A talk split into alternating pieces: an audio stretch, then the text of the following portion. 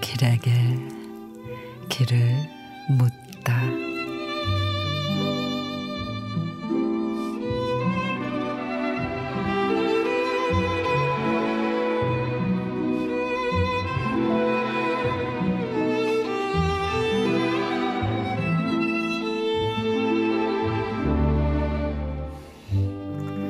수건 좀 꺼내줘. 거기 세 번째 서랍에서.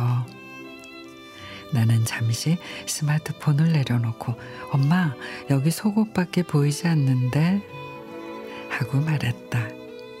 엄마는 대뜸 거기 세 번째 서랍 맞아? 하고 물었다. 음, 수소나와 유채 같은 속옷만 가득. 그러자 물이 뚝뚝 떨어지는 소리 외로 살짝 겹쳐 높아지는 소리. 아니 거기 말고 위에서 세 번째. 아, 밑에서 세 번째 서랍은 서럽다. 때로 엄마와 나 사이에 세 번째 서랍에 대한 기준이 없다.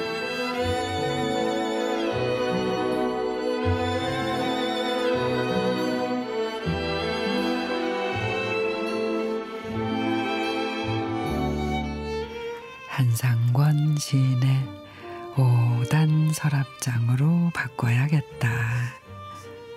부탁을 들어줬는데 그게 아니라는 핀잔을 들으면 진짜 억울하죠.